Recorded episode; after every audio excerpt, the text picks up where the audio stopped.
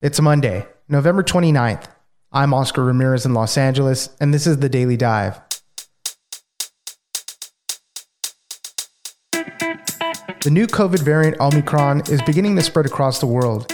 No confirmed cases here in the US just yet, but it has already caused the government to ban travel from eight African countries. The new variant is concerning because it has a large number of mutations, which could make it more transmissible, but no data on whether it is more deadly. Ginger Gibson, Deputy Washington Digital Editor at NBC News, joins us for this Republican seizing on inflation, and the Mississippi abortion case will be heard by the Supreme Court this week. Next, the Great California Exodus continues, but not in the way you think. Many people are moving, but not necessarily out of state. Instead, they're moving inland to the east. The Inland Empire tied Phoenix for 2020's biggest gain in households, as many people are looking for bigger properties and cheaper home prices. This is also causing some of those currently living in that area to move out east even more. With this influx of new households also comes more economic opportunities and more diverse neighborhoods. Christine Mai-Duc, state politics and housing reporter at the Wall Street Journal, joins us for more. It's news without the noise. Let's dive in. It's going to give us a period of time to enhance our preparedness. I think we have to give kudos to the South Africans for being so transparent so quickly by giving us this information. Joining us now is Ginger Gibson, Deputy Washington Digital Editor at NBC News. Thanks for joining us, Ginger. Thanks for having me. Well, there's a new COVID variant on the block. It's named Omicron first detected in South Africa. It could already be here in the United States. We don't know yet. We don't have any confirmed cases, but Dr. Anthony Fauci has said that uh, it could possibly be here. The big concerning thing about this one is that it has a large number of mutations. And when that happens, they think that it could be uh, more transmissible. Uh, they think it could possibly evade the vaccines a little bit better. So that's the new variant of concern swirling around right now. That's right. And let's be clear from the start, we're using words like could and possibly and might. And that's because at this point, we still don't know. The South Africans have identified this new variant and they're warning the world that it's mutated a lot, that it's changed, and that there's a risk that that could mean it's more transmissible. And they, they think they're seeing that among cases that they've identified in parts of the African continent. And we saw a whole huge range of responses from the world after we learned of this variant over the last week, including the United States, that has instituted a new travel ban on people traveling from eight nations in Africa. Yeah, definitely. And, and that's the point uh, that you mentioned, right? We don't know exactly what the effect of the new variant is. It's kind of like what happened with the Delta variant. It was more transmissible, yes, but did it lead to more deaths? Did it lead to more hospitalizations?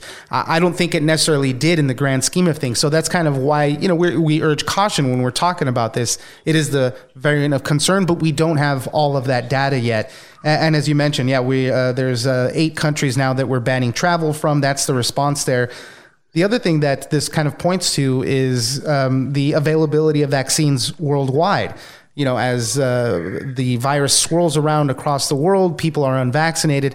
These mutations have a higher chance of occurring. The United States is donating a ton of vaccines worldwide, but that's part of this whole thing. Is is uh, vaccines worldwide are not. Uh, uh it's not an even par. You know, wealthy nations have much more access to them right now. That's right. And and it's about vaccines worldwide, which was the point that President Biden made in announcing his travel ban. He also pointed where we also should be looking at the new availability of treatments. We expect the US government to approve two new treatments for people who catch COVID within the next uh, month or so. And that's also really going to be a big turning point, many experts think, in this whole process. We'll go from uh, relying on vaccines to having treatments that have zero deaths for those who are treated with the with these treatments. So we really are at sort of a big moment as we are talking about a possible winter surge, as we're talking about a new variant in South Africa, but also as we're bringing online more treatments that people are going to have access to. Let's move on to inflation. It's been a big problem in the country and across the world, really. Prices have been rising all over the place. Uh, and there's a lot of different factors that go into this the global supply chain, obviously, consumer behavior. Everybody's buying so much more right now. And, and a lot of people point to the pandemic relief money. You know, there's this huge influx of money that people have. on the politics side of things, Republicans have seized on this. They're, they hope to make this a, a big message going forward for the midterms. Uh, I think over the ho- Thanksgiving uh, holiday, they were running ads highlighting how uh, gas prices and food prices are a lot higher right now. Americans uh, don't need us to tell them that the price of many things they buy at the grocery store or uh, order on the internet or they get gas have gone up. We've watched prices rise. And I think a lot of people traveling for the Thanksgiving weekend and starting their Christmas shopping. Got really big reminders uh, of that without anyone giving them any reminders. And so Republicans really think that this is sort of a winning message for them that they can blame President Biden for this inflation, that they can blame the amount of money that was injected into the economy over the last two years to try to help keep people afloat during COVID and that they can tie it to the yet unpassed spending bill that Democrats want to pass before the year is over. This big, uh, what is now about $1.7 trillion spending bill. Uh, but let's also keep in mind we're seeing inflation happen all over the world. Japan had the largest inflation they've had in 40 years. And that means that it's not just an American phenomenon, it's right. a global phenomenon. And and from the GOP, you know, they are proposing a few solutions. They want to boost domestic energy production. They want to eliminate COVID restrictions and vaccine mandates and cut some shipping and trucking regulations, you know, help move that supply chain on a little bit more.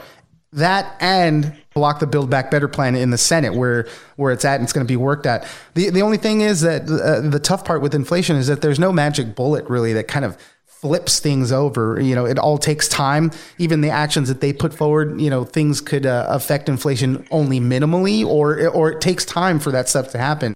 If we flipped a switch today and Republicans controlled all of Washington, uh, there would still be inflation. It's just, like I said, it's a world force. It's not just an American phenomenon. Our supply chain, as everyone has learned, is very enmeshed in the rest of the world. Our economies are very enmeshed in the rest of the world, and so you can't do it. But it doesn't mean that we might not see some political groups capitalize on it if they can. right. Uh, okay, let's move on to some big Supreme Court action happening this happening this week. On Wednesday, the court's going to hear arguments in the Mississippi abortion case. Now, this is a big one. Many see this as the case where the justices could either reaffirm the constitutional right to an abortion or wipe away Roe v. Wade altogether. This is uh, the 2018 law that bans abortions after 15 weeks from Mississippi. That's right. This is a big case in front of the Supreme Court. And there are some court watchers who think that it is a real possibility that this Supreme Court could overturn Roe v. Wade. That wouldn't make all abortion illegal immediately, but it would give the states the ability to decide at what point they banned abortion, either entirely or maybe, as Texas has attempted to do in a very convoluted way, at six weeks. Uh, this Mississippi ban would also ban or er, ban abortions aside from very early ones. And there's really the court in, in Roe v. Wade said that states can't ban abortions before the point of viability. And normally that's considered about 24 weeks. This was a 16 week ban in Mississippi that they want to uh, keep in place. And so allowing a state to move forward with a 16 week ban would really be a reversal of Roe. And so court watchers, abortion advocates on both sides of the issue will be watching the court very closely to see if they can get any hints about where they might go during those arguments. And the big thing, right? Obviously, the, the lean of the court is obviously a lot more conservative. Uh, uh, this is worrying a lot of people on uh, the, the abortion advocates, at least. This is worrying a lot of them thinking they just don't know what's going to happen. So we'll hear cases, and then you know it'll take some time before we really find out what's going on with uh, with any type of decision the court could take until next June to tell us what their decision is. So this could be a while before we know the answers, but uh, definitely one to keep a close eye on as we try to figure out what they're going to do. Only one justice, Clarence Thomas, has ever said that he thinks Roe should be overturned, but the others have hinted at it, especially when they've talked about what type of legal justification they think could be used to overturn Roe. So there's definitely a much more conservative court, much more inclined to do something like that. Ginger Gibson, Deputy Washington Digital Editor at NBC News. Thank you very much for joining us. Thanks for having me.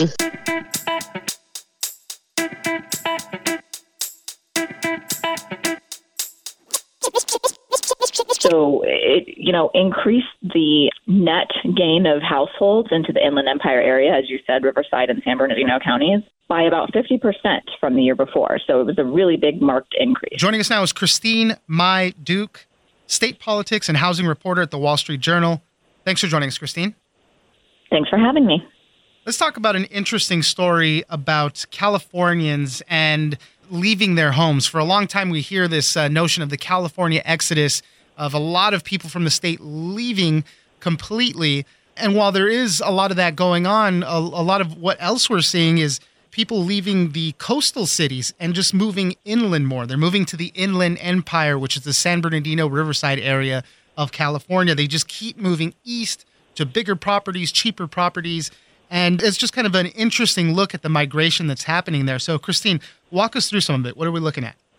You were absolutely right that, you know, there is a lot of talk about people leaving California altogether, whether it's the politics, the high taxes, kind of narrative that there's this exodus. But in reality, a lot of people want to stick closer to home. A lot of people want to be able to afford a home or a bigger home, but they want to stay in California. And so there's this kind of demographic churn that's happening of people moving more east, uh, more inland, and into places that have cheaper land, cheaper housing prices, kind of newer schools in some cases. And what comes with that, though, is sometimes you know longer commutes for people who still continue to work in those metropolitan coastal areas. So that's been a trend for quite some time, maybe the last couple of decades or so or, or so because so much more housing building has happened in the inland areas. But it really did accelerate during the pandemic. What you saw was, based on our reporting, people who had a little bit more flexibility with their employers on whether or not they had to go in the office or how often really took the opportunity to finally upgrade their home and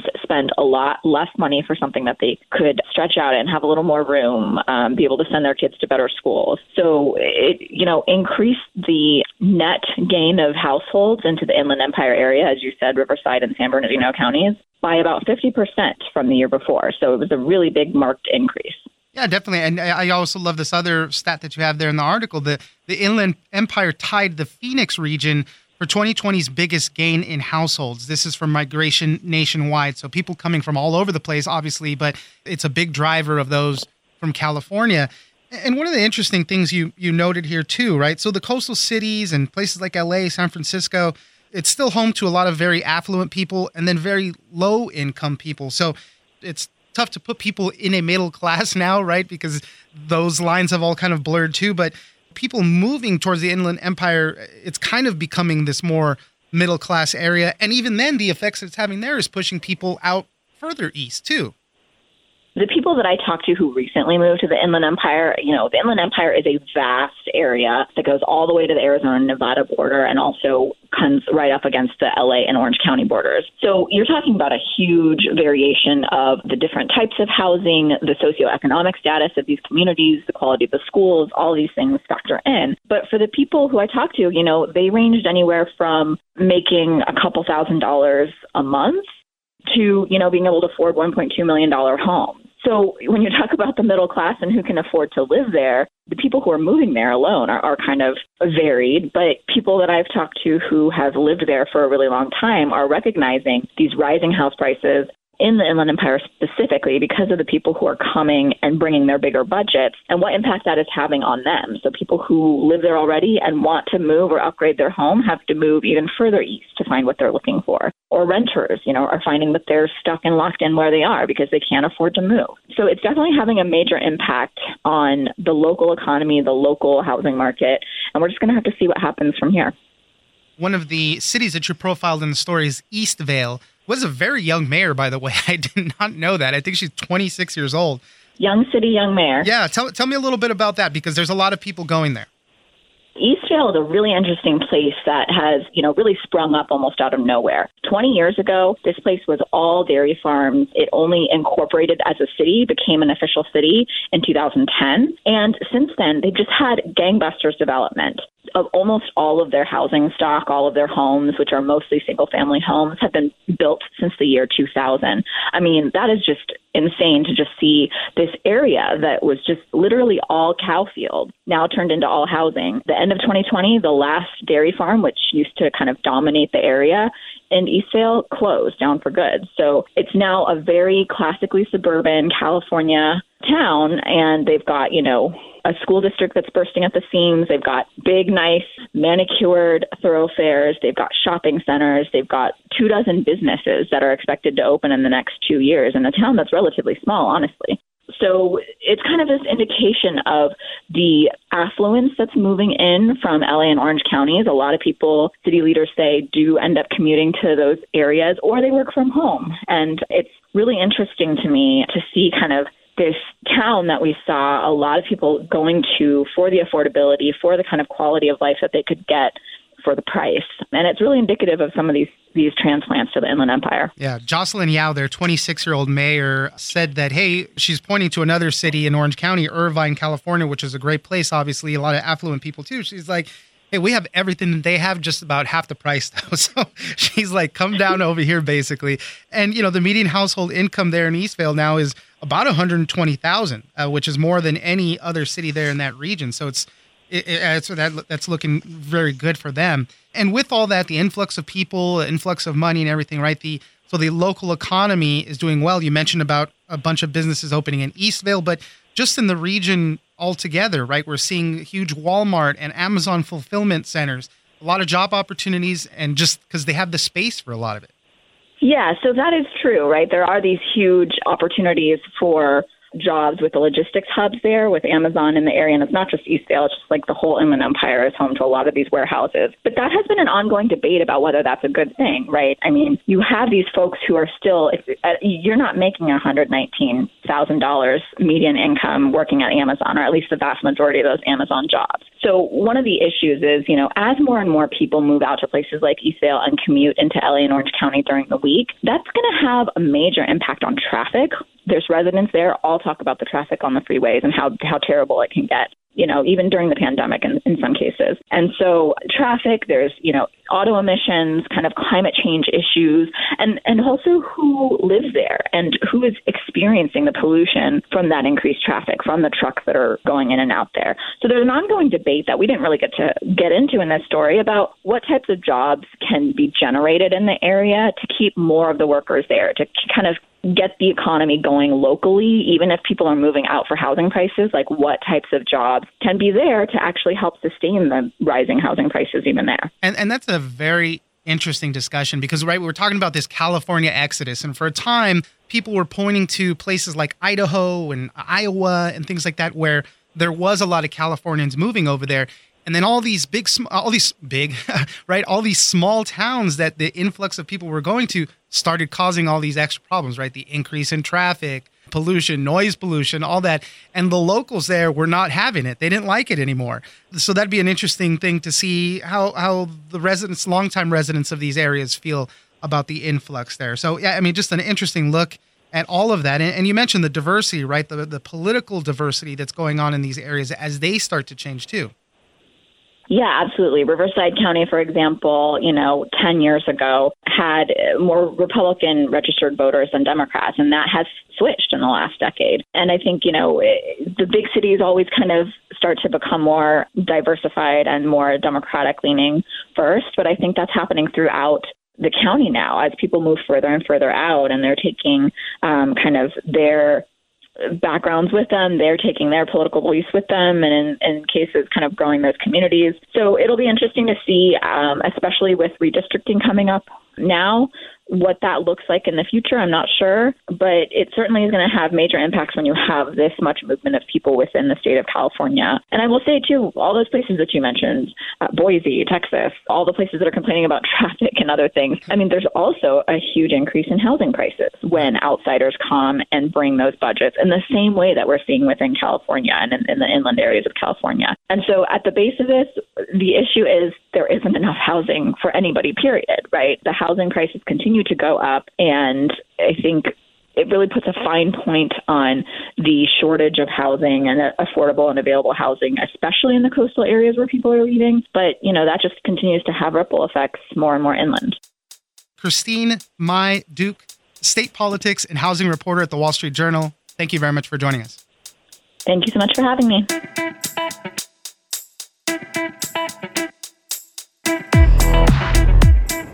That's it for today. Join us on social media at Daily Dive Pod on both Twitter and Instagram. Leave us a comment, give us a rating, and tell us the stories that you're interested in. Follow us on iHeartRadio or subscribe wherever you get your podcast. This episode of The Daily Dive was produced by Victor Wright and engineered by Tony Sorrentino. I'm Oscar Ramirez, and this was your Daily Dive.